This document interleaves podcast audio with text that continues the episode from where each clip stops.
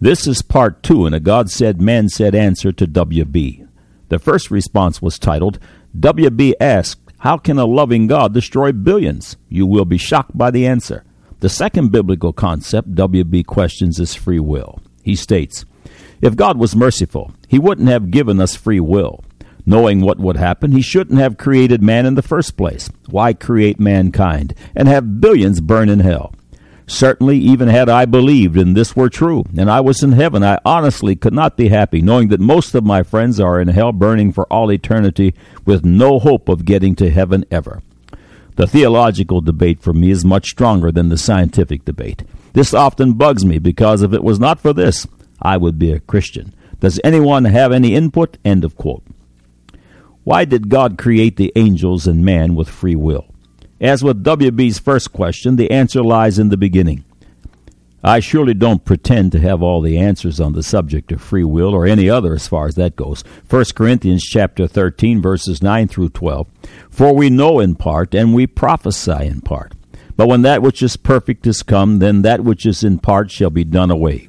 When I was a child, I spake as a child. I understood as a child. I thought as a child. But when I became a man, I put away childish things. For now we see through a glass darkly, but then face to face. Now I know in part, but then shall I know even as also I am known. In God's Word, which illuminates our minds, we find insights into such weighty questions as that of free will, but be advised that in order to fully understand this principle, we must know how God knows, and that's not entirely possible in our present state. Remember, we see through a glass darkly.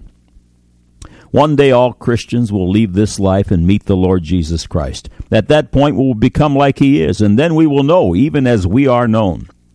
First, WB, it is important to understand that God is a God of righteousness, and he will surely deal justly and mercifully with all mankind. But mercy does not mean the compromising of the principle of the first voice, as detailed in our first answer to you mentioned above. We were created in God's image and after his likeness. Genesis chapter 1 verses 26 and 27. And God said, Let us make man in our image, after our likeness, and let them have dominion over the fish of the sea, and over the fowl of the air, and over the cattle, and over all the earth, and over every creeping thing that creepeth upon the earth. So God created man in his own image. In the image of God created he him, male and female created he them. Man was created with free will because God has that attribute.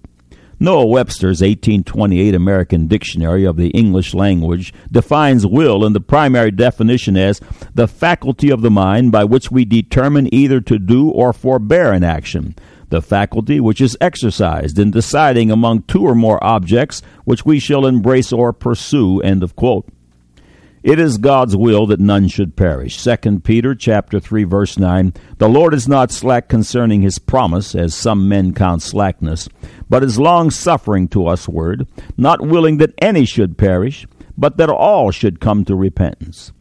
Jesus states in John chapter 3 verses 14 and through 16, And as Moses lifted up the serpent in the wilderness, even so must the Son of Man be lifted up, that whosoever believeth in him should not perish, but have eternal life. For God so loved the world that he gave his only begotten Son, that whosoever believeth in him should not perish, but have everlasting life. It is God's will that all men should be saved, but unfortunately for most men, this is not their will. Deuteronomy chapter 30, verse 19 I call heaven and earth to record this day against you, that I have set before you life and death, blessing and cursing. Therefore choose life that both thou and thy seed may live. Ezekiel chapter 33, verse 11. Say unto them, As I live, saith the Lord God, I have no pleasure in the death of the wicked, but that the wicked turn from his way and live. Turn ye, turn ye from your evil ways, for why will ye die, O house of Israel? God created man in his image and his likeness with a free will. Men are not as rocks or trees or robots. Man was created to be possessed of the Spirit of God, to be one with the Father and the Son through the quickening power of the Holy Ghost. The nature of God is to bless. This is seen in the fact that the earth and the universe have been designed to facilitate man's blessings. This principle is known in science as the anthropic principle. For more details, click on to the anthropic principle on God Said, Man Said. Because our once immortal great great grandparents, Adam and Eve, exercised their free will by rejecting the first voice of the God of truth, the God of 2 plus 2 equals 4, they consequently died, were booted out of paradise, and all their children and children's children were spiritually stillborn. As a result of man's downfall, our God of love created a way of escape, and that way is through the blood of his only begotten Son, Jesus Christ the righteous. Because the Son is not responsible for the sins of the Father who exercised his free will to die, the sons of the fallen Adam are given the opportunity to exercise their free will to live, to be born again as sons and daughters of God. Our mother Eve, through free will, committed an act of unbelief, and she chose to die and bring the curse of the law of sin and death on herself and all her children entrance back to life in paradise, requires the exercise of free will unto belief and unto faith in God's word, the first voice. At this juncture, we shed our identities as sons and daughters of Adam and are born into the family of God as new creatures, a new kind. We have a new father, a new name, new understanding, new purpose, and a new destiny. Man was created for God's pleasure, and God's pleasure and will is to bless his creation. WB, you will be surprised to know that God was also highly disappointed with what man did with his free will. Genesis chapter 6, verses 5 through 7. And God saw that the wickedness of man was great in the earth, and that every imagination of the thoughts of his heart was only evil continually. And it repented the Lord that he had made man on the earth, and it grieved him at his heart. And the Lord said, I will destroy man whom I have created from the face of the earth, both man and beast, and the creeping thing, and the fowls of the air, for it repenteth me that I have made them. This kind of statement by God is not an isolated case. Now it is certain that God knows all things from the end to the beginning, but exactly how he knows defies full discovery. Isaiah chapter 46, verses 9 and 10. Remember the former things of old, for I am God, and there is none else. I am God, and there is none like me, declaring the end from the beginning, and from ancient times the things that are not yet done, saying, My counsel shall stand, and I will do all my pleasure. I will offer some abstract thought and biblical passages in an effort to get a glimpse at the knowledge of God. 1. The concept of time is pivotal. Time is not viewed by God as we see it. God is from everlasting to everlasting. We have beginnings, God does not. We have an end as far as this earth is concerned, God does not.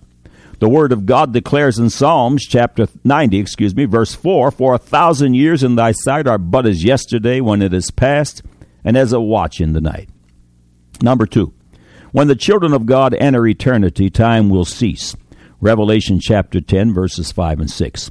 And the angel which I saw stand upon the sea and upon the earth lifted up his hand to heaven and swear by him that liveth for ever and ever, who created heaven and the things that therein are, and the earth, and the things that therein are, and the sea, and the things which are therein, that there should be time no longer. Number three. The following excerpt, with a few minor alterations, is from the feature article, The Mystery of Every Idle Word, on this website. Another amazing scientific truth is that life's actions are also preserved in time. When your eye views something or a camera takes a picture, it receives the image via the reflection of light. As Abraham Lincoln stood at the podium and gave the Gettysburg Address in 1863, the light that struck that setting was reflected into outer space at approximately 186,282 miles per second, the speed of light if you traveled into outer space 142 light years, and if you had a telescope of sufficient quality, you could see Abe Lincoln deliver the Gettysburg Address in exact detail in real time. Travel 6,000 plus light years into outer space, and if you had a telescope of sufficient quality, you could see great grandmother Eve eat of the forbidden fruit from the tree of the knowledge of good and evil. Keep in mind that God sits in the third heaven beyond the sun, moon, and stars. End of quote. Number four. It was Einstein who theorized that time must get slower the faster you move, and that at the speed of light, time stands still. 1 John chapter 1 verse 5 says God is light. James chapter 1 verse 17 Every good gift and every perfect gift is from above and cometh down from the Father of lights, with whom is no variableness, neither shadow of turning. God is light and God is timeless. Could science be knocking at heaven's door? In eternity, where time stands still, Revelation chapter 21, verse 23 through 27 reads, And the city had no need of the sun, neither of the moon, the moon, excuse me, to shine in it, for the glory of God did lighten it, and the Lamb is the light thereof. And the nations of them which are saved shall walk in the light of it.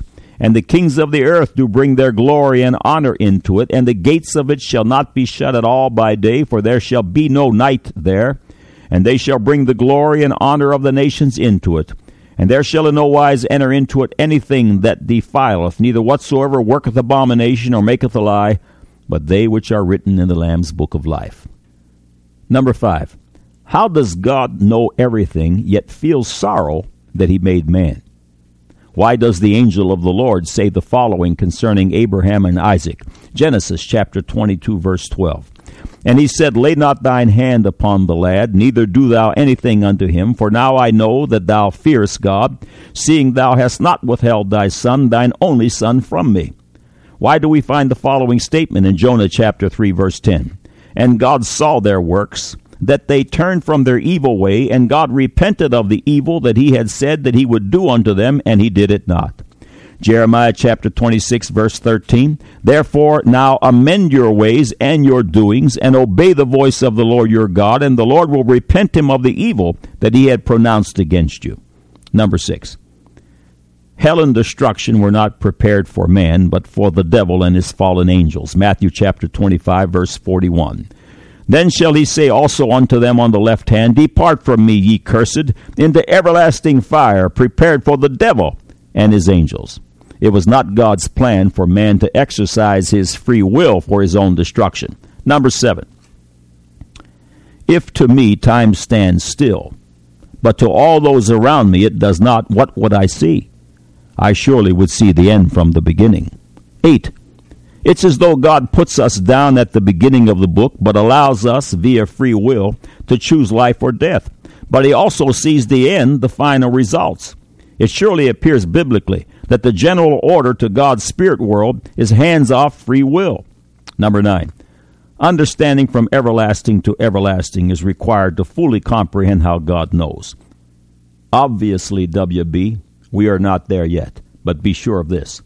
It is God's will that all men should be saved.